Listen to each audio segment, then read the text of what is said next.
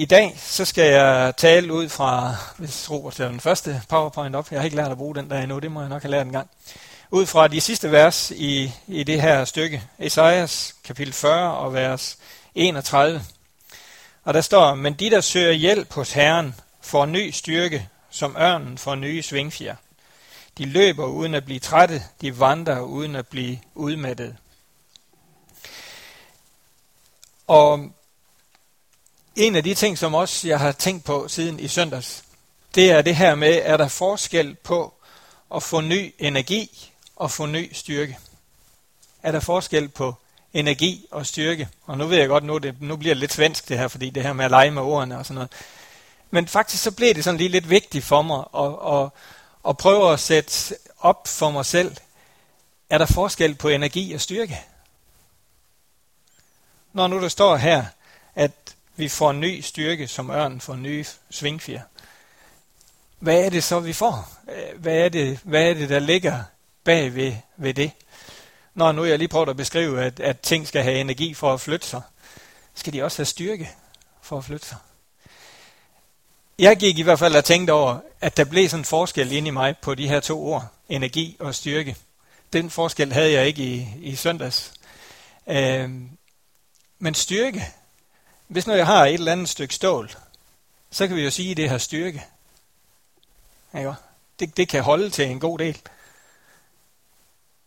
Men har det energi? Nej, det har det jo, det har det jo faktisk ikke. Hvis det bare ligger ned på jorden, så har det jo egentlig ingen energi. Men det har stadigvæk enormt meget styrke. Du kan påvirke det med rigtig meget kraft, modstand. Og hvis vi sætter det ind i det her vers for styrke, så, så, så bliver det i hvert fald inde i min tanke noget lidt andet. Så kan jeg godt faktisk så stille og have en enorm masse styrke. Og det blev faktisk sådan en, en, en god trøst for mig, en god tanke for mig, at selvom jeg ikke farter rundt som sådan en duracellkanin, fuld af energi, selvom jeg egentlig føler mig meget stålsat, så er der en styrke i det. Så kan jeg tåle rigtig meget af det, der møder mig i livet. Så når vi får en ny styrke, så er det ikke bare styrke til at fise ud af, han har sagt, til at fare rundt, til at gøre en hel masse. Når vi får en ny styrke, så er det til at stå imod det liv, det møder os med. Og det gav i hvert fald for mig sådan en, en ny vinkel på det her, og den håber jeg, jeg kunne formidle til jer sådan til at starte med her. Og så har jeg jo lovet jer, at overskriften på min prædiken i dag, det er kylling eller ørn. Kylling eller ørn. Og hvis nu Robert han tager den næste der, så jeg kunne ikke lade være. Hvis I kender lidt til cykelsport, så er det jo Bjarne Ries, ørnen fra Herning. Og hvis ham den anden derovre, det er Michael Rasmussen, som jo blev kaldt Kylling og uden at vi skal grave ned i deres historie og bruge den til en hel masse, så øh, ej, jeg kunne ikke lade være. Ørn eller kylling. Går bare videre. det her med at være ørn eller kylling. Øh, der er jo ingen af os, der, der tænker det at få at vide, at du er godt nok en kylling. at det er særlig fedt, positivt. Øh, og hvad er det, der, der kendetegner kyllinger?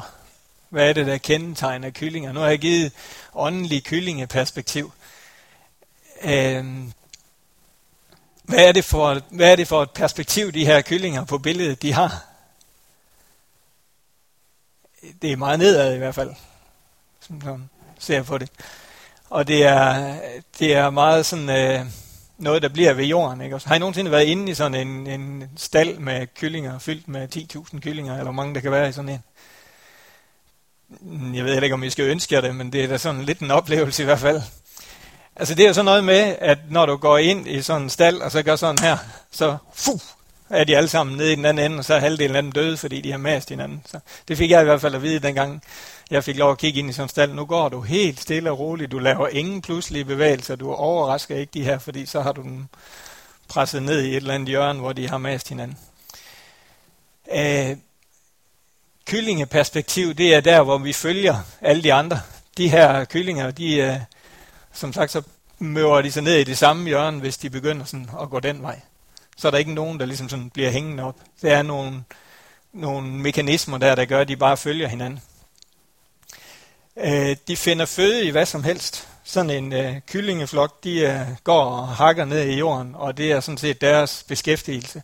Og det er ved jorden, de finder deres føde. Det er der, de finder den næring, de har brug for. Og de slås gerne om det med alle de andre. Hvis der er en, der finder en orm, så skal de ni andre ved siden af nok være der for at se, om de ikke kan få den orm, den ene har fundet fra den. Øh, så det er sådan det, er sådan det er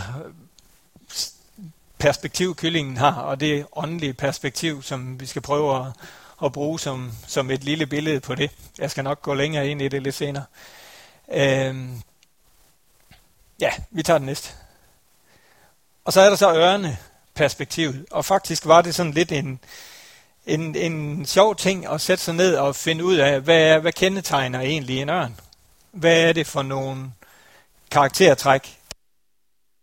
Flytter mig lige lidt igen kendetegner en ørn. Øh, den holder sig til sin mage. Sådan et ørnepar, de er sammen for livet. Det er ligesom deres natur. Øh, de er to om at opdrage deres unger. De, øh, ungerne de kan ikke vokse på andet end ørnediæt. Nu er det blevet lidt småt hernede, så jeg ved ikke rigtig, om I kan se det, men det, det står Altså hvis, hvis sådan nogle ørneunger ikke får lige præcis den mad, som deres forældre finder til dem, så udvikler de sig bare ikke rigtigt. Så det, du kan ikke bare smide hvad som helst hen til sådan en ørneunge, og så udvikler den sig til det, den egentlig var tænkt til.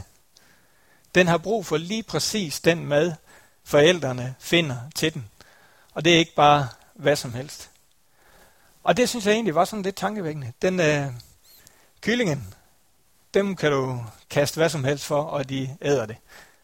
Ørneungerne, de har brug for lige nøjagtigt det, der er godt for dem, for at blive til det, de er skabt til at blive til.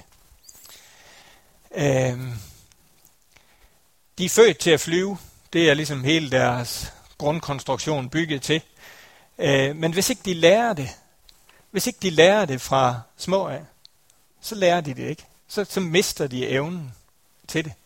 De har brug for at få den evne oplært helt fra bunden af, helt fra de er små af. Og hvis ikke, hvis ikke de lærer at flyve, så i stedet for at være dem, der jager, så bliver de til dem, der bliver jaget.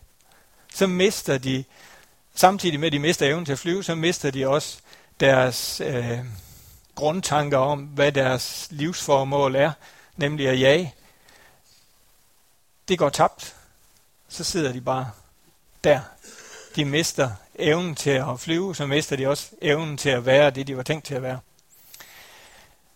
Og så en anden ting, som jeg ikke vidste i hvert fald om en ørn, det er, at øh, når det stormer, så flyver den simpelthen så højt op, at den er over stormen.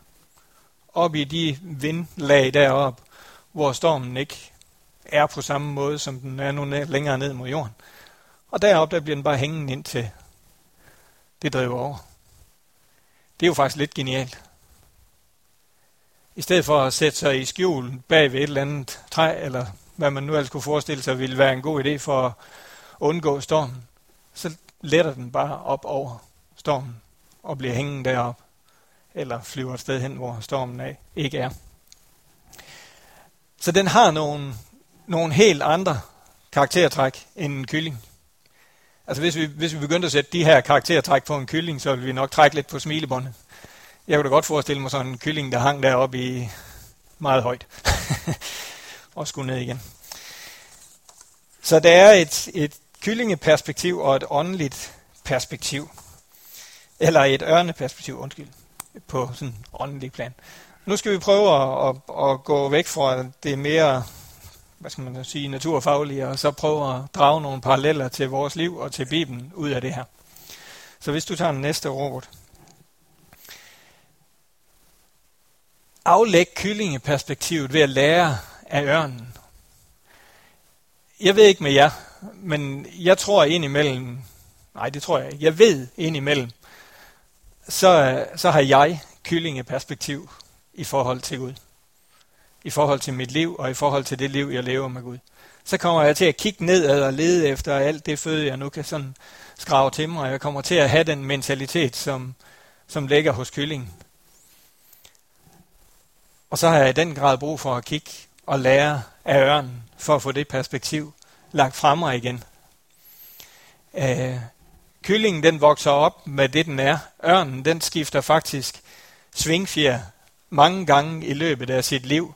Og faktisk så kan man kende en ørn, hvor gammel den er, på hvilken type svingfjer den har.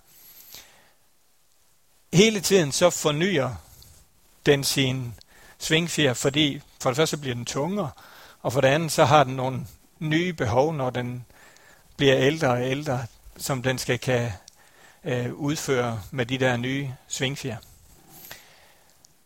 Og sådan tænker jeg også, Gud han tænker om os. Han har brug for, ud fra det vers, vi også læst, at vi får nye svingfjer. Svingfjer, som passer til det, som han har til os lige nu. Det, som der er behov for lige nu. Svingfjer, som kan, kan bære os. Fordi hvis ikke ørnen har de rigtige svingfjer, grunden til, at den har den øh, fjerdragt, den nu har, det er netop blandt andet, at den kan hænge sig højt op.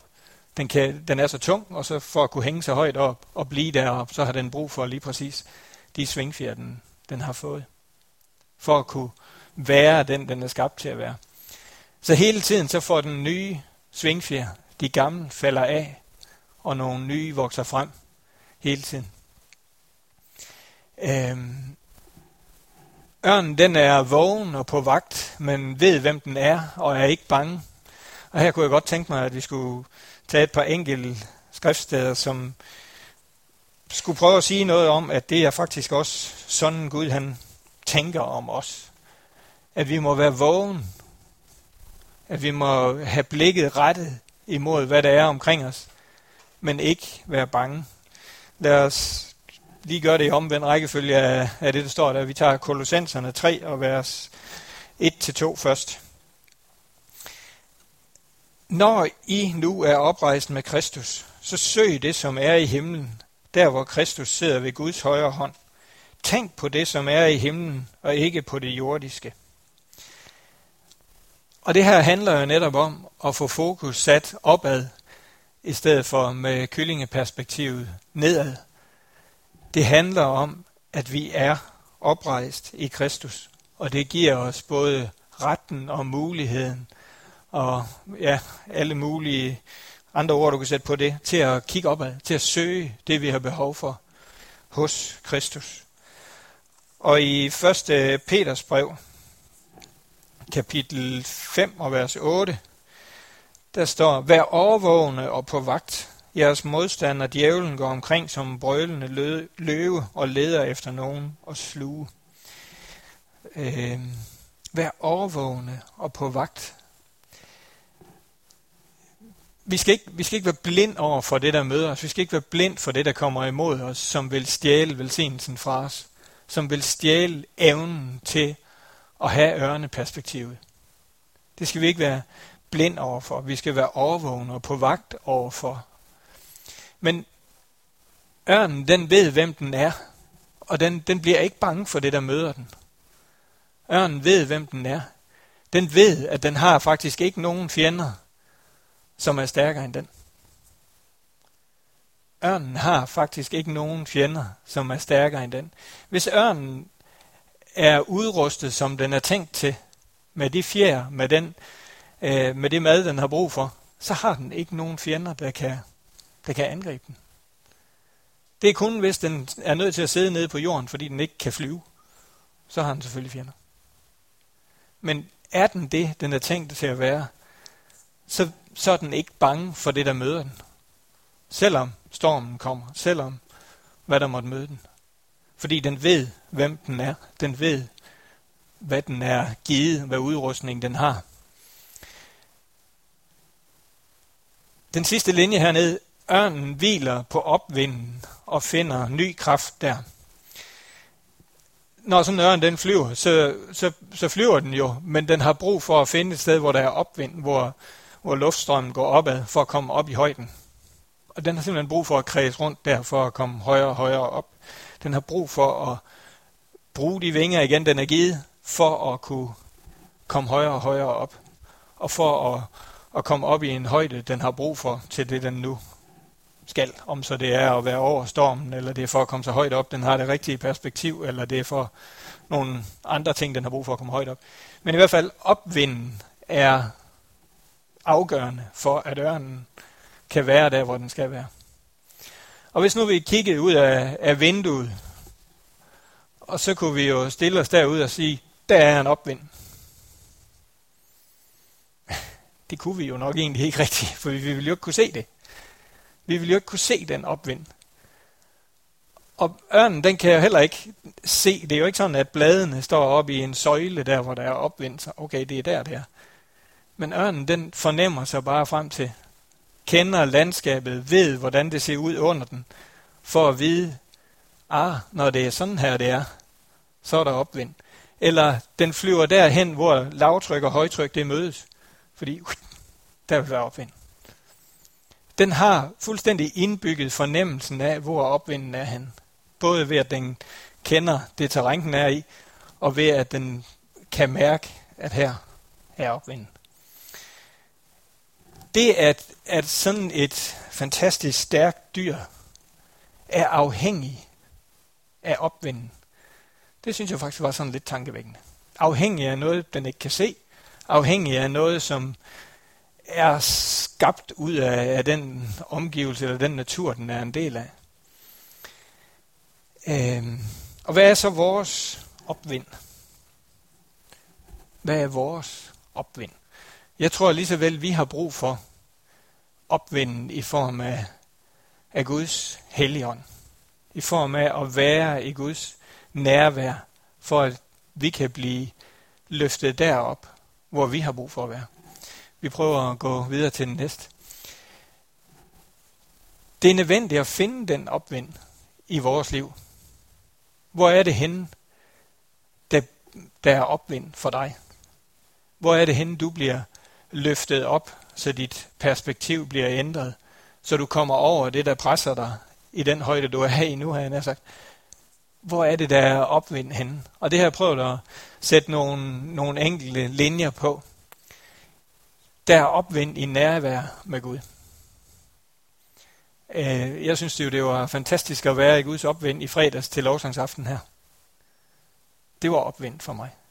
Der fik jeg lov at blive løftet op ud over nogle ting, som, som presser mig og pressede mig. Øh, så sæt tid af til at være der.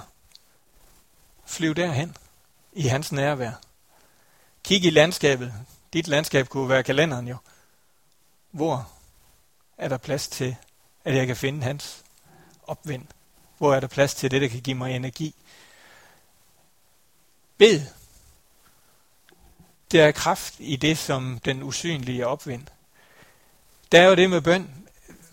Vi, vi, vi, vi kan jo ikke konkretisere den og se den, og se den virke, eller få den der fornemmelse af, at nu hører Gud vores bøn. Den er jo så usynlig. Men præcis som opvinden, så er der kraft i den. Den løfter os op. Prioriter det fællesskab. Vi er ikke skabt til at være alene om alt. Og her ligner vi måske ikke helt ørnen, og dog. Øh, ørne lever sammen parvis, ikke i store flokke. Øh, men vi har brug for fællesskabet, akkurat som i fredags, for at finde ind og være i den opvind, vi alle sammen har brug for. Så kan vi lære af ørnen, men vi kan også lære af Jesus, der fulgte de her principper. Jesus han var alene med sin far ude i ørkenen sat tid af. Hvis man tænker på, at han var derude i, i 40 dage, eller det var det, han var derude. Nu bliver jeg pludselig i tvivl, om der er så mange tal. Øh, men ud af de tre år, han virkede her på jorden, var det så specielt effektivt at vandre rundt derude i 40 dage? Jeg tror, det var der, der var opvind. Det var der, han hentede styrke, kraft, perspektiv til det, han var sat til at skulle gøre. Jesus han havde fællesskab med andre disciplene. Han vandrede og oplevede kraften fra det høje. Han var afhængig af, at Helligånden kom over ham. Han blev døbt, og Helligånden kom over ham. Han var afhængig af den opvind, af Guds opvind, af den kraft, der lå i det. Og så levede han mellem mennesker og blev udfordret af det, som vi gør. Og det satte jeg egentlig bare på for at underminere dine tanker om, at det var også Jesus, og han kunne sagtens. øh, men jeg tænker jo, han var ikke revet ud af den verden, vi er. Han var ikke revet ud af den verden, vi også møder. Han ved godt, hvad det er, du møder, når højden bliver lav, og du bliver presset. Det ved Jesus godt. Han har været her, han gik her, han mødte det. Han var også godt klar over, at når, når presset omkring os blev for stort, så havde vi brug for at komme hen i opvinden. Så havde vi brug for at blive løftet ud over det, som presser os i det daglige. Så find opvinden. Vi tager den næste. Og så er der jo ikke noget ved at finde opvinden, hvis ikke vi bruger den. Øh, faktisk så bruger ørnen ganske, ganske lidt energi, når den stiger opad. Fordi den, den, den ligger sig ligesom bare opvendt, det er sådan noget, der går rundt, og det er det, jeg sådan har prøvet at finde en eller anden tegning dernede af. Og det er ikke på arabisk, selvom det ligner, det står der, det er på bare meget småt. Men opvind er sådan noget, der drejer rundt, der går opad i en spiral. Og ørnen gør bare det, den lægger sig derind, og der er den faktisk i et godt stykke tid for at komme opad. Og mens den stiger opad, så hviler den. Fordi det, den bruger, det er egentlig bare at, at kredse rundt. Og det er jo en fantastisk ting. Tænk, at vi må få lov til at være i hvile, og så stige opad. Vi må være i hvile, og så få lov at blive løftet op. Det, der, det, det synes jeg var en, en fantastisk tanke, fordi lige om lidt, når vi ser, hvad ørnen skal bruge det at komme højere op til, så kan man jo godt tænke, øj, man skal virkelig kæmpe for at komme derop. Man skal virkelig kæmpe for at komme de der antal tusind meter op i højden, den er for at komme over stormen. Nej, den drejer lige så stille derop på opvinden, og hviler faktisk, mens den gør det.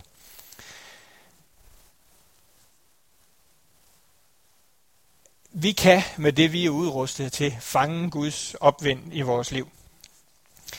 Hvis ikke ørnen havde fået de nye svingfjer, hvis ikke ørnen hele tiden havde fået udviklet sin svingfjer, så hvis den beholdt dem, den fik som de første, så ville de ganske enkelt ikke kunne bære den, når den var syv år eller var blevet ældre. Det ville være svingfjer, det ville være nogle rigtig gode svingfjer, men de ville ikke du, når den nåede til at blive den alder, den nu havde brug for dem her. Så den har brug for hele tiden at blive udrustet med de svingfjer, der passer til, hvor den er nu. Og det tænker jeg også, vi har. De svingfjer, jeg fik, da jeg var 25, det er altså ikke helt sikkert, at de kan holde mig. Det er ikke, fordi jeg har taget på, jo, men ikke ret meget i hvert fald. Øh, men det er ikke sikkert, at de kan holde mig og bære mig til det, Gud han skal bruge mig til nu. Jeg har brug for, at svingfjerne udvikler sig. Og hvad er det, hvad er det ørnen den gør? Jamen den, ligesom alle mulige andre fugle, så plukker den jo sin fjerdragt. Den plejer sin fjerdragt. Med det resultat, at den rykker jo nogle af de gamle svingfjer af, helt bevidst, for at der kan blive plads til de nye. Gør vi også det? Er vi villige til at slippe nogle af de gamle svingfjer, så der kan vokse nogle nye ud? Selvom vi faktisk synes, det var nogle rigtig gode svingfjer, de her, de har godt nok været gode til det, jeg skulle bruge dem til. Ørnen, den er klar over, at den har brug for at komme af med nogle af de her fjer, den ikke længere kan bruge til det, den skal bruge dem til nu. Så vi må ind og bruge opvinden. Vi må ind og bruge den opvind, vi fandt i fredags. Og bruge øh, det, vi oplevede i lovsangen der. Den hvile i lovsangen, vi fandt der. Vi må ind og bruge det, vi fandt i vores stilletid i bøn. Og vi må ind og få fjerne til at passe til det, de er sat til lige nu, eller det, der skal være lige nu. Den næste, den handler netop om formålet med at komme højere op. Hvad er det, ørnen bruger det til at komme højere op? Hvad er det, den bruger de svingfjer, den har fået til? Jamen, den bruger det til at få et bedre udsyn. Det tror jeg, vi alle sammen kender. Hvis vi kommer højere op, så kan vi se mere. Så kan vi se et større perspektiv. Vi kan overskue mere af det, der sker. Vi kan, hvis nu man forestiller sig at flytte rundt på brækkerne, ikke også? Altså, den, den bruger det jo rigtig meget til at, at jage, at den kan se, hvor er det bytte, den er, skal slå ned på. Hvor er det redde sted, den skal finde, eller hvad nu det er. Den bruger det til at få et bedre udsyn. Og som jeg har været inde på, den kommer over de vinde, der er ved jorden. Og så øger den den distance, den efterfølgende kan flyve. Fordi for at flyve fremad, så er den faktisk afhængig af at have en eller anden vinkel nedad. Så når den er kommet op og skal til at tilbagelægge en eller anden distance, så længe der er opvind, og det kan jo så godt være over lidt større område, så kan den godt blive i højden. Men når der ikke er det længere, så har den faktisk brug for at falde en lille smule hele tiden, for at øge den distance, den kan flyve. Og det tænker jeg også, vi har, vi har også brug for. For at komme længere på alle områder i vores liv, så har vi brug for at komme derop i det højde, så vi kan få lov til at komme længere fremad også. Ja. Afslutningen af det her. Kyllingen. Jeg ved ikke, om jeg allerede har glemt den. Øh, nu ved jeg ikke, om det sådan er helt naturvidenskabeligt korrekt, men den er ikke helt klar over, hvem den er. Øh, den gør bare ligesom alle de andre, og gav vide, om, om den ved, hvorfor den gør det. Den er en i mængden. Den æder alt, hvad den finder, uden at sortere det, og kigger ned for at finde føde. Det er det perspektiv, den bruger. Og så kan den overfodre os. Og det, det, det, det, det tænkte jeg jo lidt på. Det var sådan lidt tankevækkende. Faktisk så kan du, fandt jeg ud af, at overfodre en kylling så meget, så den brækker benene. Den bliver simpelthen bare ved med at æde, og til sidst så knækker benene sammen under. Kan vi overfodre os? Den har, hvis ikke det her det skal ske, så har han brug for den rigtige mængde af mad og motion i forhold til hinanden. Og det tænker jeg også, vi har. Vi har også brug for den rigtige mængde af det, vi får ind, og som vi så kan drage energien ud af. Motionen. Åndeligt set også. Og så bliver den skræmt af den mindste forstyrrelse, som jeg også var lidt inde på. Den bliver simpelthen, hvis du går ind blandt de der 10.000 kyllinger, så de bliver fuldstændig skrækslagen, hvis du klapper i hænderne. De farer ned i den ene hjørne. Har vi ikke også nogle gange det perspektiv, at vi kan få så, vi kan få så meget øje på den der brølende løve, som vi var inde på her, at vi render ned i et hjørne alle sammen, fordi, oj! Men er det ikke et resultat af, at vi ikke ved, hvem vi er? Er det ikke et resultat af, at vi ikke ved, hvem vi er?